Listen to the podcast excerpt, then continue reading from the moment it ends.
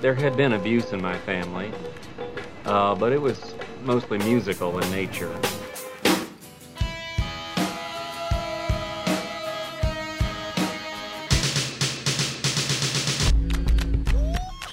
Are you ready to get your world rocked? Ready! Are you ready to get your mind blown? Do it! One, two, three, four.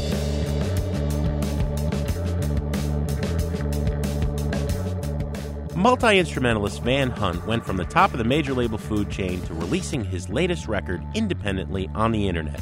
Yet his music is better than it's ever been. I'm Jim DeRogatis from WBEZ and Columbia College. And I'm Greg Kot from the Chicago Tribune. Van Hunt joins us in the studio for a conversation and a live performance. Later in the show, Jim and I review the new, long awaited release from Fiona Apple. That's all coming up on Sound Opinions. You are listening to Sound Opinions, and time now for some music news.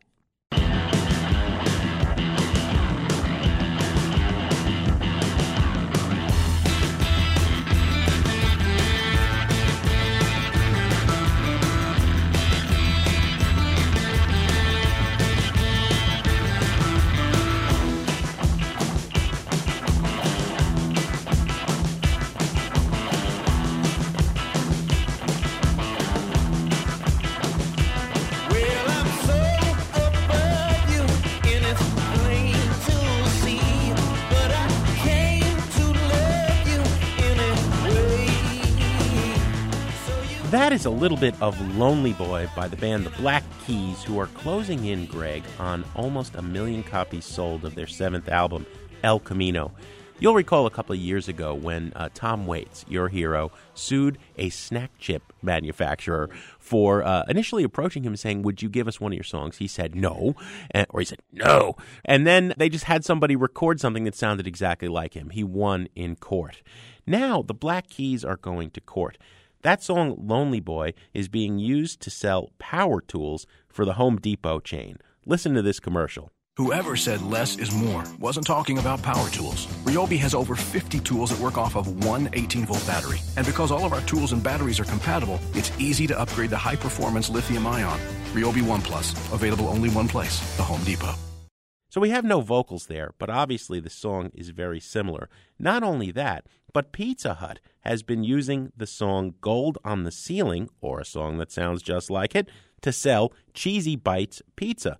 The Black Keys have gone to a musicologist who, according to the band's spokesperson, confirms that this is copyright infringement. The case is seeking unspecified damages of more than $75,000 apiece for each song. And also joining the lawsuit is producer Brian Burton, also known as Danger Mouse. I hear songs all the time that sound like my favorite bands being used in ads that aren't my favorite bands. Are you hearing the same thing? If you've got a contender, give us a call on the Sound Opinions hotline 888 859 1800.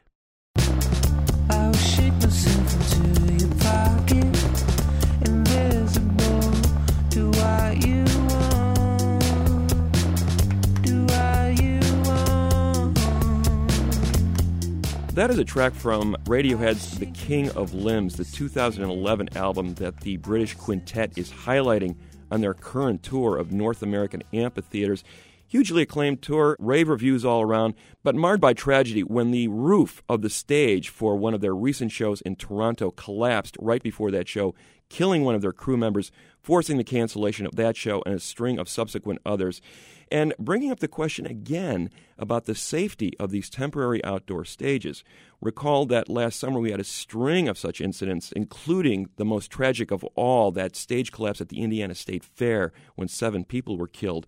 At the Ottawa Blues Festival, the members of Cheap Trick barely escaped death when their stage collapsed, and they later approached members of Congress about potentially creating some sanctions to monitor this industry, which has been going on for about 30 years now. Temporary stages being set up across festivals across the world since the 70s, really, without any sort of licensing being imposed. Now, some people are saying it's time for a set of standard rules to be applied to all of these stages as they're being set up. In the case of the uh, Radiohead stage tour collapse, the Ontario Ministry of Labour is looking at four separate entities. So this case could drag on for several months, if not years, before it is resolved. It's been a rough summer already for electronic dance music as well. In the latest Electric Daisy Carnival in Las Vegas, 320,000 people attending. Two people died after that rave. A 31 year old Florida man was run over by a truck. A 22 year old pre med student fell from the 27th floor of her Vegas hotel room. The promoter, Insomniac, one of the biggest rave promoters in the world, is saying we really didn't have anything to do with either of those incidents. They occurred outside the grounds.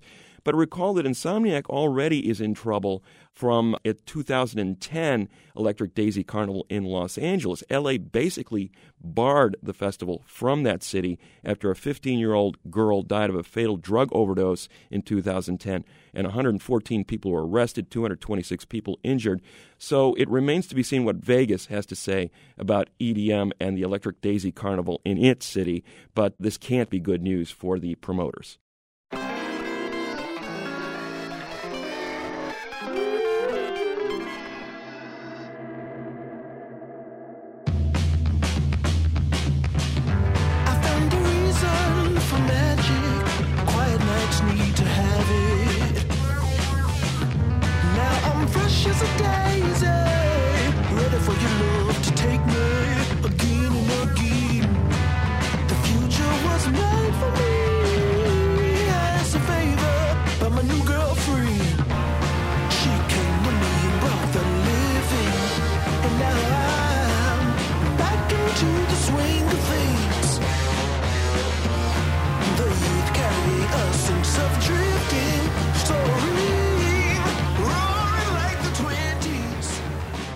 Listening to Sound Opinions. I'm Jim DeRogatis. My partner is Greg Kot. And that's a little bit of the song A Time Machine is My New Girlfriend by this week's guest, songwriter and multi instrumentalist Van Hunt. Van is from Ohio, Greg, and he's always straddled musical worlds.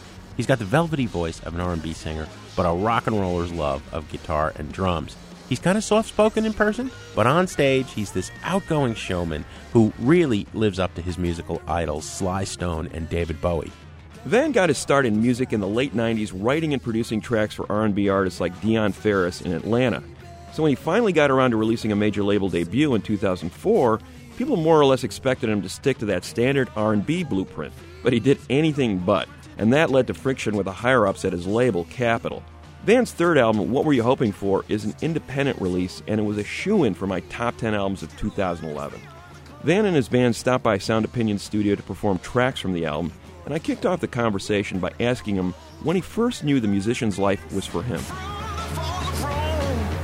right around the time that my father showed me the Prince record uh, with him on the horse. I liked opening up the record and reading, like, seeing words like synthesizer, Hollywood. Like, wow, this you know this seems important. So the liner notes and the pictures were just as important as the music in some ways, it seems like. Yes. The imagery. Yeah. You weren't frightened at all by that, because Prince can frighten small children. No, I was uh, much more afraid of Ronald Reagan than Prince. Oh, there you go. Your father was certainly a colorful character, it sounds like. Your mother was uh, the woman who raised you, and you spent some weekends with your dad, right? Sure, And, and he had a very different lifestyle than, than, than your mom did. It sounded like she was the disciplinarian, and your father was the one that was showing you kind of the, the more offbeat paths in life. Sure, you could say that, but uh, yeah, my dad's pretty normal, pretty normal dude. We didn't, we didn't spend as much time as either he or I would have liked, but he was the one who, you know, made me feel like creating was an okay choice as a profession. You know, Mm-hmm. although he had no idea how I would end up at this point, and neither did my mom, but uh, and neither did I. You know. But he knew some musicians because people maybe now realize that, you know, where you're from in Ohio, there's, there was a big funk scene there in Sure. the 70s and 80s. Sure, it was it was huge, and um, you know all of the natives who lived there, you know, were very proud of the Ohio players and Slave and Faze-O, Roger Troutman and Zapp, and uh, between my father and my uncle, I think they knew somebody in all the groups. so you know, we would uh, constantly run into them. Actually, one of the Ohio players lived right behind my father's house, so.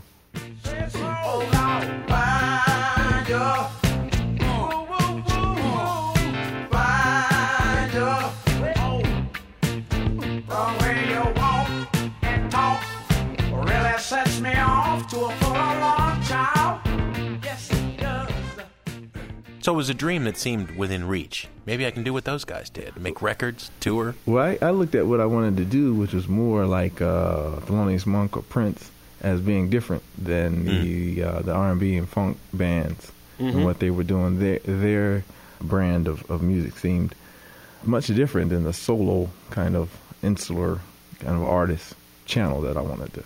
Well, like that guy on the horse, like Prince, you're famous as a multi instrumentalist. You know, I've seen on the credits of these albums, there doesn't seem to be anything you can't play. But where did you start? What's the first thing you picked up? First thing I, I uh, learned to play at all was saxophone. I didn't take it very far, just uh, a few years. Then I picked up drums and, and uh, went on from there. But I play, you know, at a little bit of everything. When you sit down to write, what do you write on, Van? Piano. Hmm. Yeah. Well, to be honest with you, most of the songs come to me in my head, like uh, you know when I'm in between sleep and not sleep, and they're pretty complete. Usually, if I feel like getting out of bed, I'll get out and I can just sit down at the piano, and usually most of it's right there. Wow, words and music. No, just just music or words. You know, usually words come to me when in conversation with somebody. Hmm. That's how you started your uh, career in the music business, right? I mean, you really were a songwriter first before performer. Exactly. In Atlanta, I just quit school and you know needed to figure out a way to pay bills. So I just started uh, producing like hip hop or whoever walked in the studio and uh, putting tracks together. And after about ten years, I'd had enough of that and decided I'd try and give it a go myself. Hopeless, uh, the song you wrote for Dionne Farris in '97, was a was a hit for her.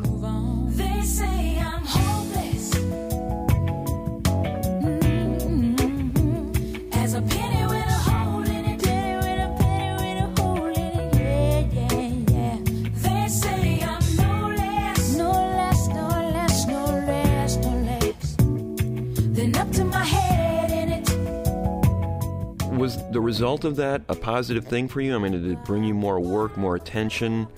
Well, yeah, it, it changed my life pretty significantly for a short period of time when, until everyone realized that I didn't really just want to be a producer and a songwriter. And when it became really about me being an artist or even just a singer, uh, it became a little more difficult. People, I don't know, I'm not sure people saw me in that light.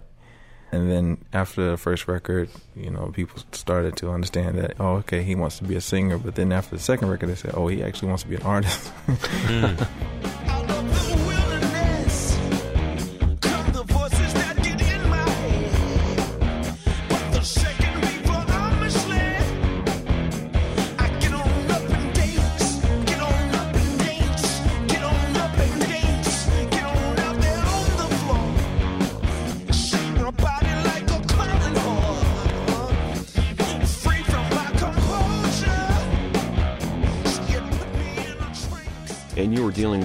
With the major label system. You were on a very big label, Capitol Records, put out your your first couple of records. And and I do remember when those records came out. I do think people were a little. They weren't quite sure what to make of this guy. Mm-hmm. You know, is it R and B? Is it rock? Is it soul? Is it something in between? I imagine those were the conversations that you had with the label at the time too. Like, what are you what are you doing here, Van? Yeah. How did you sort of respond to those uh, inquiries about what kind of art you were trying to create? Well, I was under the impression that when I uh, signed within the major label system that they understood what I wanted to do. So it didn't dawn on me that they wanted me to go in any particular direction, and no one said that to me. They probably said it to my management at the time, but not to me. So I, I thought that they would give me the Ray Charles treatment, and you know, just sort of give me three, four, five records to kind of you know break into the market uh, under my own strength. But you know, it was all passive aggressive, and it became sort of a toxic kind of environment to be in. Unfortunately, because uh, I I think that the major la- label system, how it works from you know creation to A and R to artist development, uh, actually is a, a good blueprint for success in merging art and commerce. Mm-hmm. But I think you know greed and uh, ignorance and fear has really been ruinous to the industry.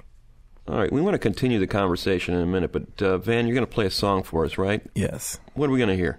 Well, how about uh, watching you go crazy is driving me insane? Excellent.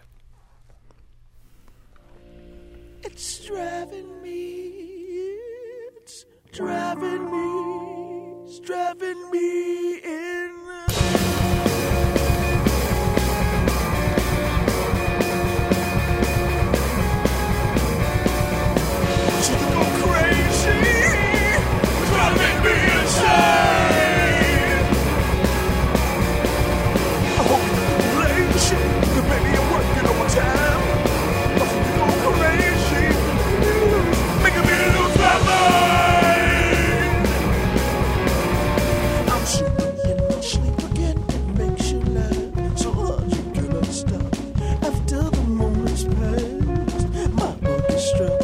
You flee from the pressure, 'cause the money's dried up and it's the first of the month.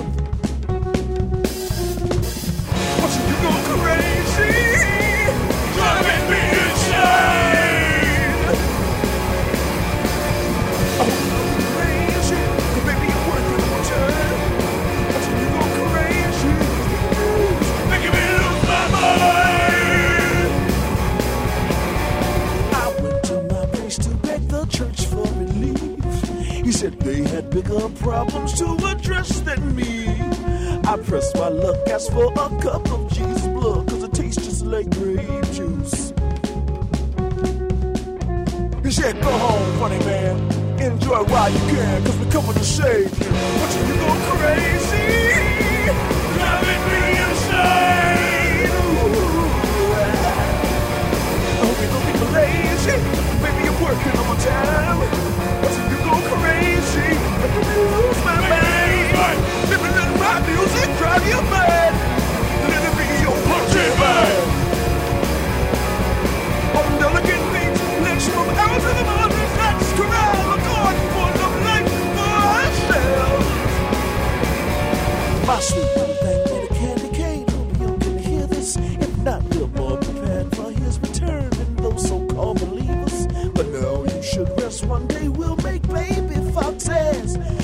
Short on loot are short on friends and lovers too. But you go crazy, driving me insane.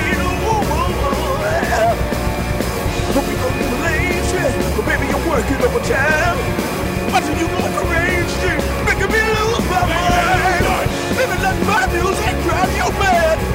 Let it be your punching bag. On delicate beach, let's move out to the mountains. Let's corral the going for the life for ourselves. Making me lose my mind.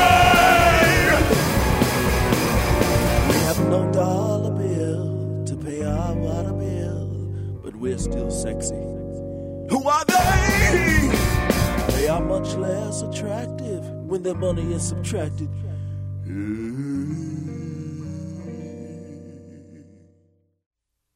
That was Watching You Go Crazy is Driving Me Insane from Van Hunt and his band live on Sound Opinions.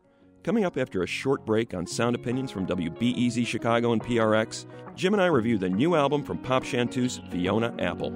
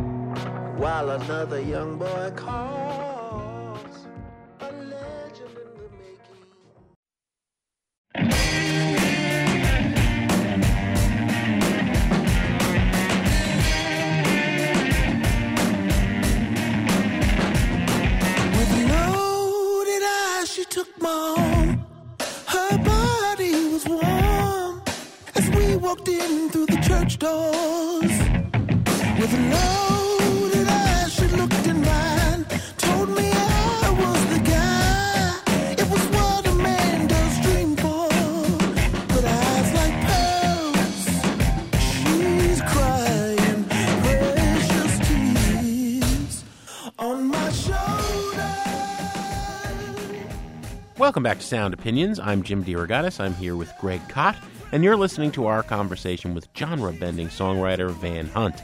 His latest album is What Were You Hoping For? Greg, I know it was one of your favorite records of last year. It was a buy it album for me as well. This is an artist whose influences run deep and wide. We've already talked about Van's roots in Ohio funk and his experience as an R&B producer, but this is a guy who name drops Bach, Thelonious Monk, and Frank Zappa in the same sentence. So I had to ask him, how did his musical education begin? Well, it uh, began in a number of different places, but uh, once my mom said, you know, if you don't get this right, you're gonna uh, be a bum. I said, well, well, hey, you know, I really got to get started because she's obviously not going to be much help. So I enlisted, you know, all, all kinds of uh, record stores and just bought as much music as I could. And I just listened and listened and, and collected what I liked and applied it to what I was trying to do. Well, what's the common thread there? What are you hearing in Bach and Muddy Waters and Frank Zappa? What makes it resonate with you? Well, there's, all, there's usually one thing that always stands out, and that's the thing that I call upon in my own music. But with Bach, it's always the attack of the bow against the, the string on the cello, particularly in the Bach cello suites.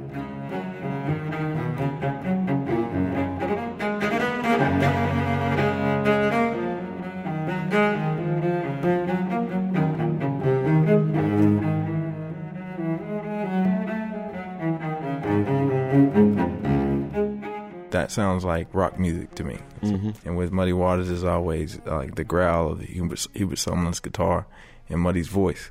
Like to me, if you say blues, that's the first thing I think of. Mm-hmm. And with someone like Frank Zappa, it's always his humor and his compositions. Got a little lady walk that street, telling all the boys that she can't read.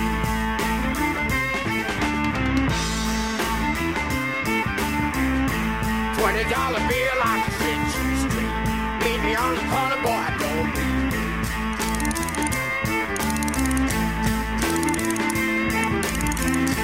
Man in a suit with a bow tie.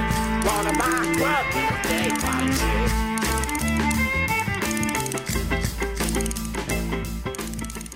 Wow. I can tell that that's the pastiche out of where you're kind of drawing from in your own music. Those elements are, you all want those elements in your own music. Well, I would like to think that people, you know, uh, get that out of the music. Yeah. Which is exactly the opposite of where the music industry was thinking, which is they want to put you in a niche, right? I mean, it seems to be where it's been at for the last decade. It seems like you had firsthand experience with that. Did they try to nicheify you? Sure. I mean, uh, once I uh, finished the record, then it became how to market it and promote it. And of course, my big idea was to put the band on an open truck and pull up in, in the middle of the uh, Wendy's parking lot and see if people liked it. Their big idea was to spend a million dollars and try to shove the music into one format on the radio. And I just thought my deal was a lot cheaper. it made more sense. I still do, in fact, particularly since now I owe the million dollars. You know. They're appearing at Wendy's shortly after this taping, actually. Van, you had some harsh words for the major label system, even as you praised it for when it worked. You know, it's like they're always reinventing the wheel. It had worked with this Prince guy, right? Once they stopped trying to sell him strictly as funk or strictly as this or that, and they let him be Prince, which was everything, you know, becomes one of the biggest artists of the last century. Did you ever make an argument like that with a guy in a suit? Oh, I have reams and reams of emails with that, that same argument, and you know, I would take it. Uh, obviously, I'm a big music history guy, so I would take it from Ray Charles to Sly Stone to Right. to Prince. Well, I think one of the strengths that you have is is that live performance is every bit as fascinating as the records. And I've been in crowds where they haven't seen you before, and you can just see the light bulb come. Like, wow! How did you hone your chops as a live performer? The variety of songs really is uh, like I told you. I listen to so much music. You know, when I'm writing, I try to just allow no boundaries, and so whatever comes to mind, I just throw it in. It's easy for me, and I always assume it's easy for other people. Not not only to listen to it, but to also play it, and that's arguable. But that's how it comes to my mind, and that's how I want to present it to people when they see it live. I'm learning that the secret to that is good orchestration, arrangement, and making the ideas a little more articulate. We're talking to Van Hunt, and he is here in the Sound Opinion studio with his band uh, Doug Showalter on guitar, Ruth Price on drums, Jonathan Richards on bass. Uh, how about giving us another song, Van? Awesome. Uh, we'll play uh, "Who Will Love Me in Winter."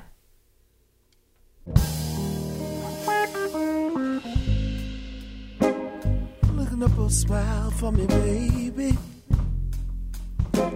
I say to the rising flame, dynamic woe blows in with the cold, brings back the loneliness again. The autumn leaves fall from the trees and hold me captive with the dance in the air. And I know, I know, with the passing of the years, I must find love from somewhere.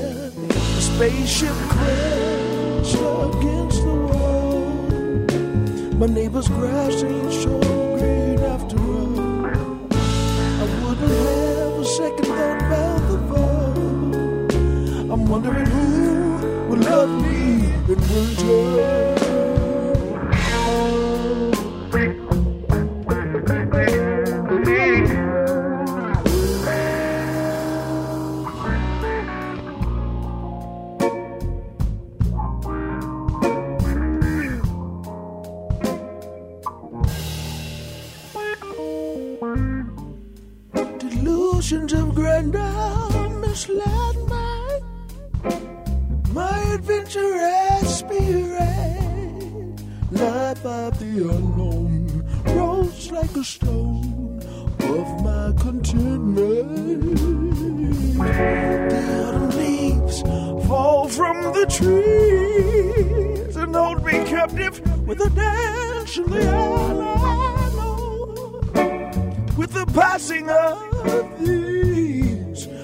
Find love from somewhere.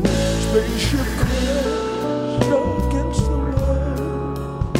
My neighbor's grass ain't so green after all. I wouldn't have a second thought about the fall. I'm wondering who will love me in winter.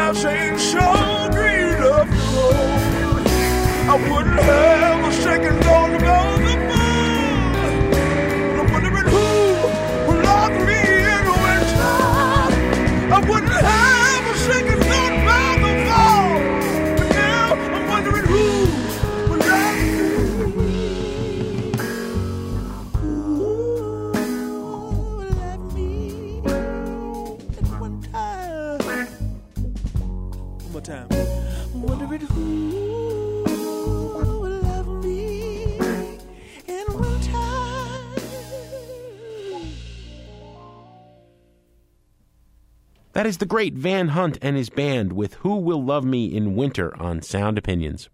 Okay, so we've been talking a lot about music, Van. I want to talk about some of your lyrics, all right? Watching You Go Crazy is driving me insane. A Time Machine is my new girlfriend, uh, the wonderfully Prince inspired cross dresser.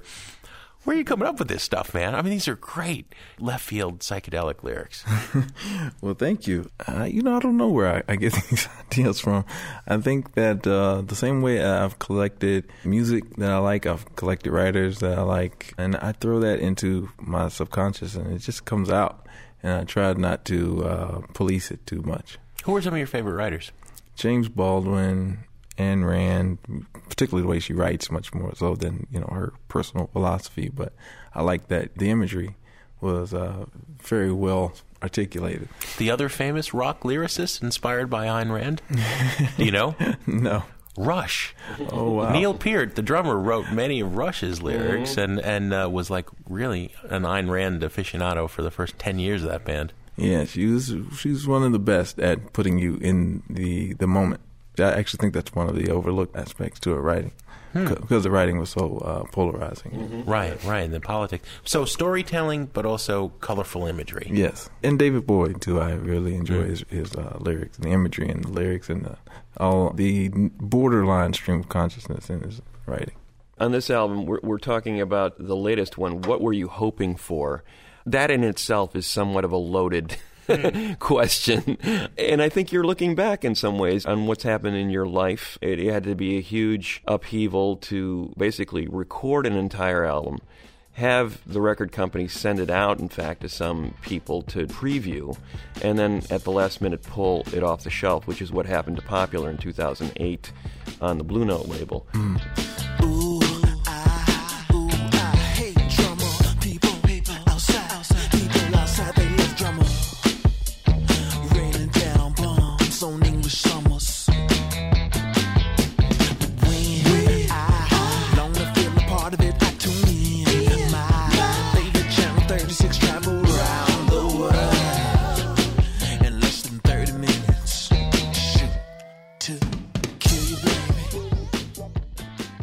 basically starting over at that point. And it seems to me like this record is in some ways chronicling that experience of, of what does it mean to start over and, and really find out who you are.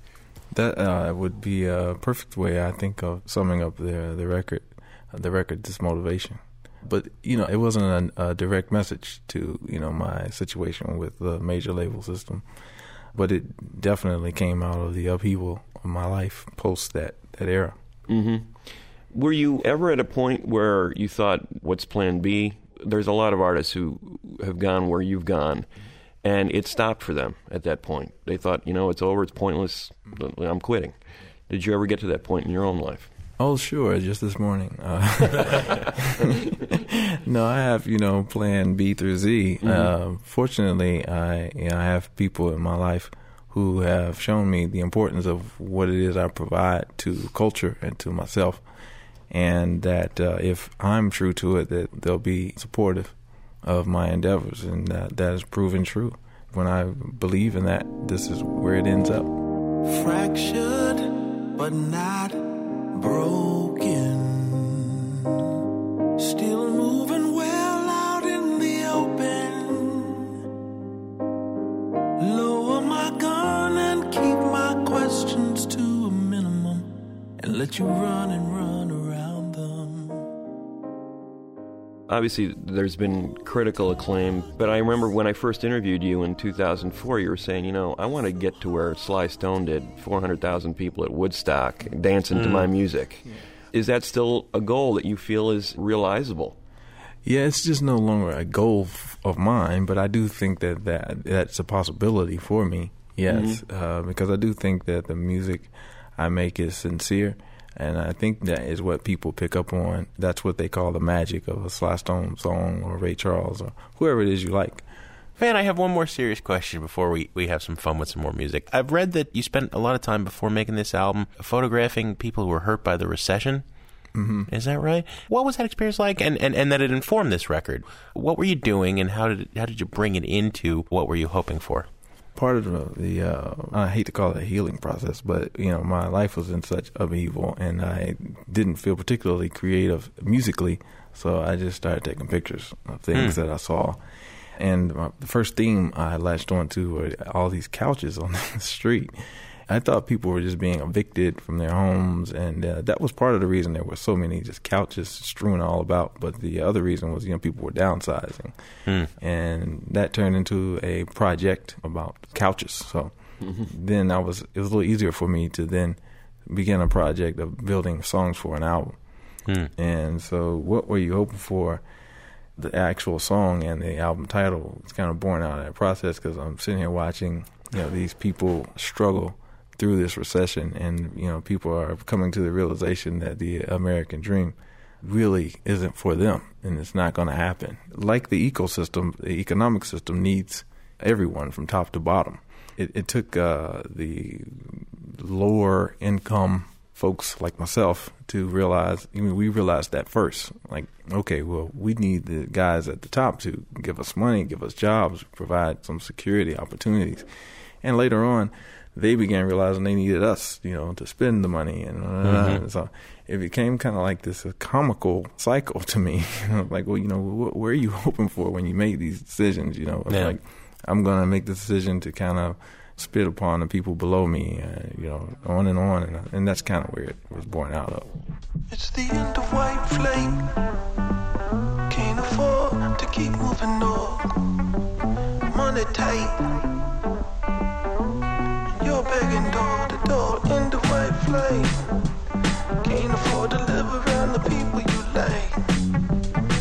Money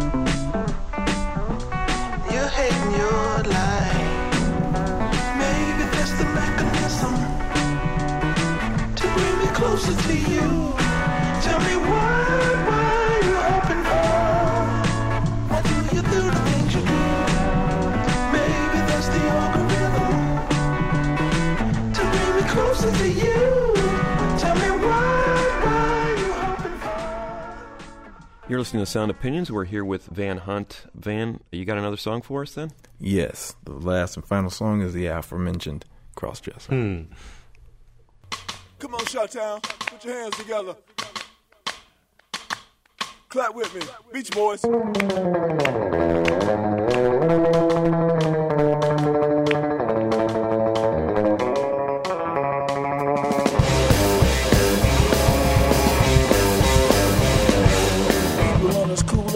Things they leave behind. I'm not broken hearted.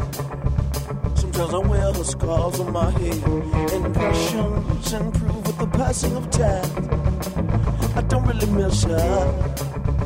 Sometimes I wear her mink. Cross dress on. I was just a fool in love who sparked up counterculture. Down the makeup after the ring up cross dress on. To disguise the hurt and wound up blending gender. But I got to know her better through her popules and her. I can't reinvent those magic moments, but I can make believe. Like the babies who dress up as ghosts on Halloween, drag queen. They ask me as if a shock or comedy. Or are you expressing your sexual preference? Cross dresser. I was just a fool full of love who sparked up counterculture. Now I'm covered in wings and mold's cross-dresser. Maybe I can be a woman shame, and she'll kneel to me and pray. And I'll reveal to her her true love is a cross-dresser. No just separation on her own truth. Mais je suis prêt à d'avoir connu le cliché ton élégance. Notre amour est tout d'autre fin que de me sauvegarder de l'horrible mode actuel. Crossdresser, I was a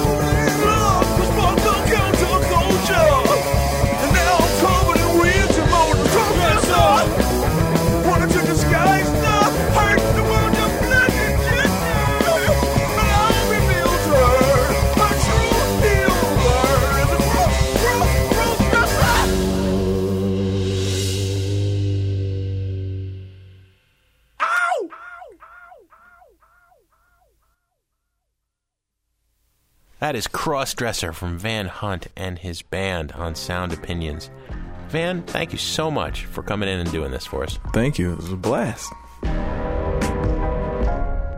No, the world's no place to raise a child. You've been dropped into the wild. For more music and video of Van Hunt performing live in our studio, visit soundopinions.org. And we invite you to share your sound opinions on the air. Call 888 859 1800. Coming up next, Jim and I review Fiona Apple's first new album in seven years, and I drop a quarter in the Desert Island Jukebox. That's in a minute on Sound Opinions from WBEZ Chicago and PRX.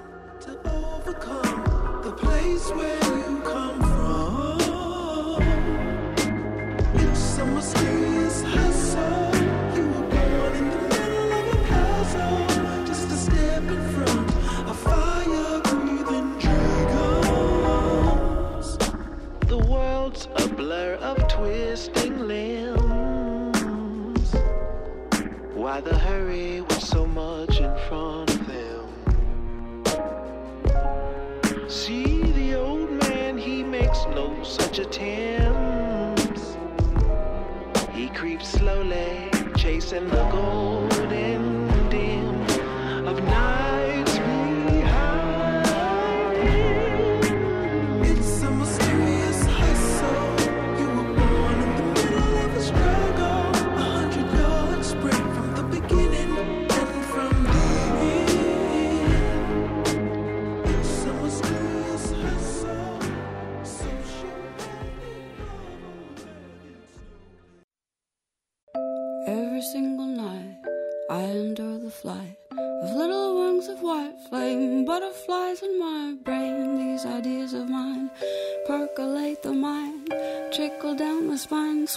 Belly, swelling to a blaze. That's where the pain comes in, like a second skeleton trying to fit beneath the skin.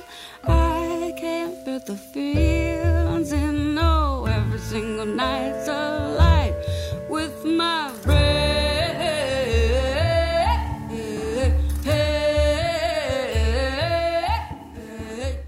Welcome back to Sound Opinions. I'm Jim DeRogatis. He is Greg Kot. And that is Fiona Apple with a song called Every Single Night from her new album, Deep Breath. The idler wheel is wiser than the driver of the screw, and whipping cords will serve you more than ropes will ever do. Born to a showbiz family in New York, she famously set out for Los Angeles at age 16. Some demos caught the attraction of Sony Music. They said, Here is the next Tori Amos, and a big debut album followed in the summer of 1996. Title.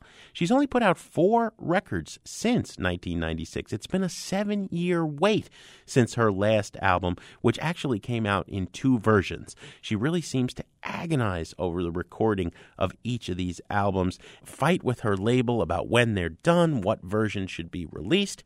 Here, she has not gone to her go to producers, Jon Brion and Mike Elizondo. She's gone to her drummer, her touring drummer, Charlie Drayton. What is she giving us? It's a pretty stripped down album, vocals and piano, front and center. Let's hear a song from it and then we'll come back and give our reviews. This is Hot Knife by Fiona Apple from the Idler Wheel, etc., etc.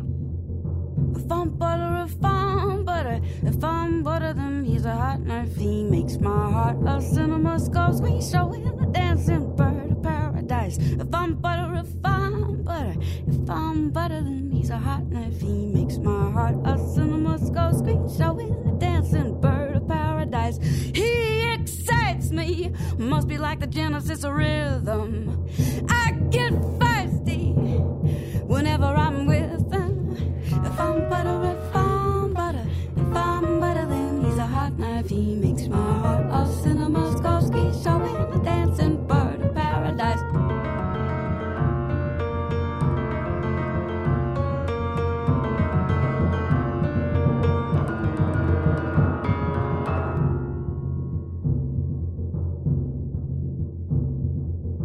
I'm a hot knife, I'm a hot knife, I'm a hot knife, he's a pat of butter.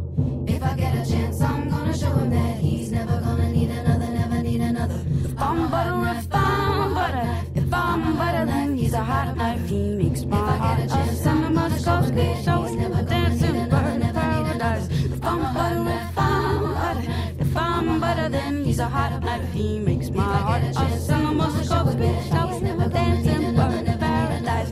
He excites me, must be like the genesis of rhythm. I get thirsty whenever I'm with him. If I'm butter, if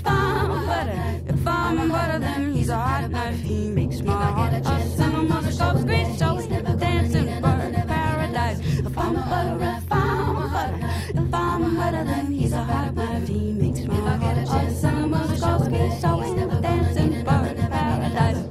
I'm a hot knife. That is Hot Knife from Fiona Apple. The new album is called The Idler Wheel, and a whole bunch of other words right immediately after that. A long, long title. But only the fourth album, as Jim mentioned, of a career that goes back to the mid 90s. She does take her time, seven years in this case, to make the record. It is a stripped down affair. Charlie Drayton and Fiona are the only two musicians on the record. It is basically a combination of her voice and piano with Drayton's percussion. They do a lot of experimenting within those very narrow boundaries. You're hearing factory sounds, slapping thighs as percussion instruments on this record. And Fiona Apple has never taken more chances with her voice. It is all over the place in terms of how she's trying to make it sound like a percussion instrument one minute, channeling a little bit of Nina Simone blues type feeling in one song. It's a pretty ferocious record for what it is. You know, Fiona Apple scares me a little bit. I think there's like 27 voices inside that head. In some cases, she's fighting with all of them. She admits as much. She says, I've got all this stuff going on in my head, and I'm trying to process it, trying to figure out where my life is going. You can hear it almost like a stream of consciousness in these songs. There are hooks here, there are great pieces of piano playing, there's great interaction with the drums on this record. I love the fact that she's never made a record quite like this. In the past, it was very Baroque style arrangements. And I think by getting away from some of those big name producers like Jon Brion, she was trying to make a much more intimate record, much more about what she's like when you see her perform on her home stage at Largo in Los Angeles. I think it's the best album of her career, and I think it's one of the best albums of 2012 so far. I give The Idler Wheel by Fiona Apple a buy it rating all the way. Greg, I want to start out by saying I admire Fiona Apple or what she aspires to be passionate, ambitious, musically challenging, but listening to her is a dreadful chore that makes me reach for the Excedrin extra strength. You know what this is? This is Jess on New Girl imitating Andrew Bird trying to be Tom Waits. Oops. There is a needless complication to this music where, in the space of one tune, you're going from Tin Pan Alley to Broadway bombast to Nina Simone, classical music, trills, hip hop, rock, everything, the kitchen sink. None of it works. That song, Hot Knife, epitomizes everything that's wrong. You know, it starts with rolling timpani, and then she's scat singing those silly lyrics about, I'm a pat of butter, you're a hot knife, right? And then there's a bridge that has nothing to do with anything. There's the, the big Baroque piano, 27 voices. They're all histrionic and they're all like painful ululations that just drive me crazy. This is a trash it record on the sound opinion scale. Oh, you're so wrong. I tell you, little buddy, this whole island is bewitched.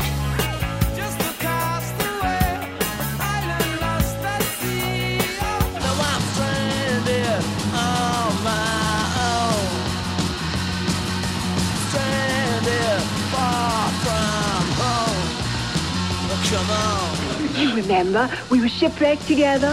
Stranded, I'm so far from home.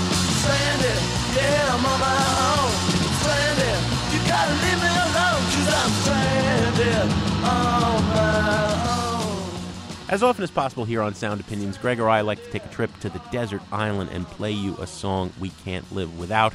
Today it's Greg's turn to hop in the Star Trek transporter and hit the desert island jukebox. What do you got for us, Greg? Well, thank you, Jim. I've been thinking a lot about this guy, Jimmy Cliff, who is a great reggae star, but I don't think he's ever really earned the status as the great reggae ambassador that he is. I think it was Cliff more than any other single artist that introduced reggae, the native music of Jamaica, the R&B of Jamaica, if you will, to the rest of the world. First and foremost, people remember him from the Harder They Come soundtrack. He starred in that movie, and he also contributed several key songs. The title song, You Can Get It If You Really Want It, Many Rivers to Cross, Sitting in Limbo. But he was already making great records before that one hit the States in 72. I was reminded of that last year when Paul Simon went on tour and covered one of Cliff's songs. In fact, the song that I'm about to play. Simon was so enamored with what he was hearing from Jimmy Cliff out of Jamaica in the late 60s that he immediately flew down to Jamaica to record Mother and Child Reunion with Cliff's band. Bob Dylan, when he heard this song that I'm about to play, called it the greatest protest song ever written. I don't know if that was hyperbole, I don't know if that was just in the moment, but it speaks to the fact that he was speaking to a new audience in a way that had never been heard from before.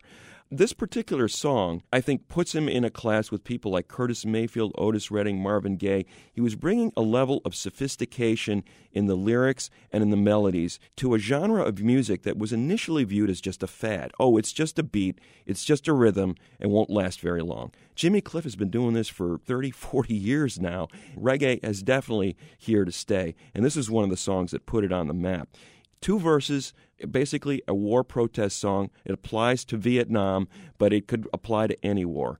Two letters home. And in those two letters, Cliff talks about the tragedy of war. It's a song called Vietnam from Jimmy Cliff on Sound Opinions.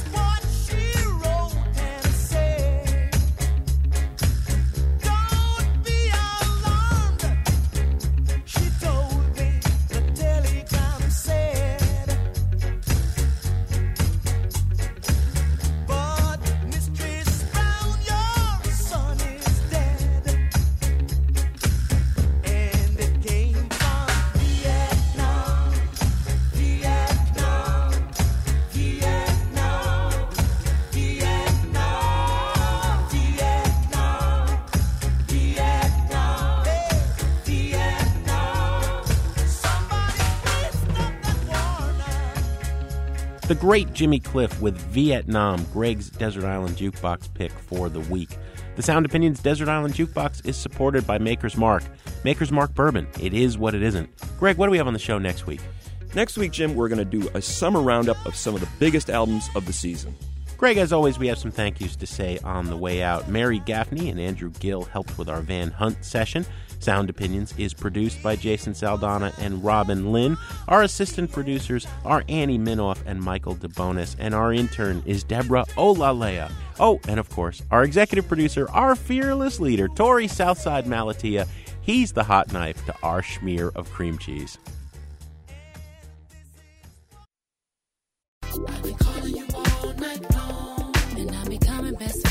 Friends with the downtown. Cause you're not picking up the phone. My car just selling you home, and still I sit here alone. On Sound Opinions, everyone's a critic. So give us a call on our hotline, 888 859 1800. Like how you just won't pick up the phone. Pick up the phone. Boy, pick up the phone. New messages. This is Craig Waits from Louisville, Kentucky. I really enjoyed the EDM show you did. And I thought your show uh, gave a good retrospective history of the genre, but I was surprised of one omission. The club scene that was prevalent back in Manchester, England, back in the late 70s, early 80s, the movie 24 Hour Party people spoke of. They're applauding the DJ. Not the music, not the musician, not the creator, but the medium. This is it. The birth of rave culture. The beatification of the beat. The dance age. This is the moment when even the white man starts dancing. That sound gave birth to great bands like New Order, which I think is a founding band, much like Kraftwerk, of that whole genre. Love the show. Thanks a lot. Bye. Hi, I'm Joan from Evanston, Illinois, and I just wanted to give you my um, vote for Best Album of the Year, and that is the album by Anders Osborne from New Orleans.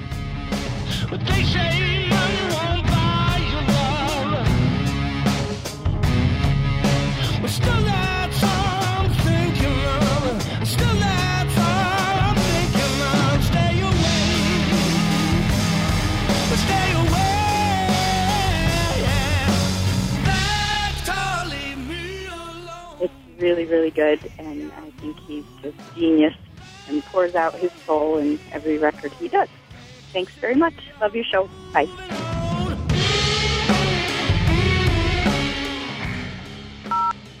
Hey guys, this is Will calling from Glen Ellyn. Just listening to the show this week. Great show.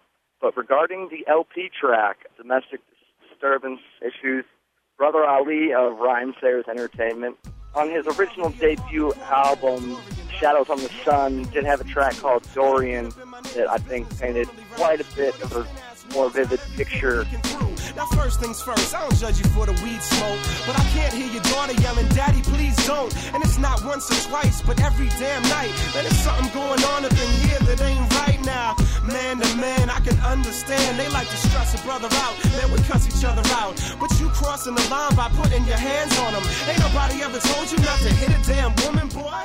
but I did very much enjoy the LP track as well as the Killer Mike.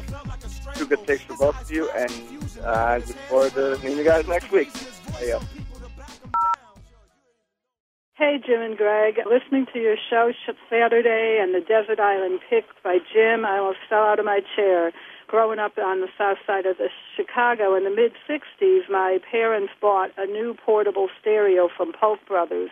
As part of the deal, they received 20 free albums. Knowing my brother and I would want to play some of the albums and they didn't want them all getting wrecked, they uh, gave us the best of Frankie Laine's Western hits and the best of Johnny Horton. All the things I'm missing, good vittles, love, and kissing, are waiting at the end of my ride. Move 'em out, hit 'em up, hit 'em up, move 'em out, hit 'em up, raw high. 'Em out, ride 'em in, ride in, cut out, cut out, ride 'em in, raw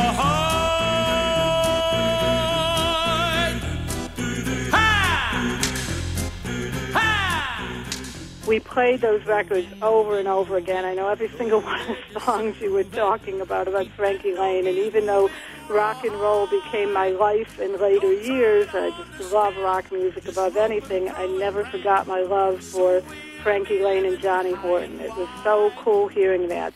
Thanks for a really cool flashback. No more messages. Waiting at the end of my ride. Move 'em out, hit 'em up, hit 'em up, move 'em out, move 'em out, hit 'em up, raw high.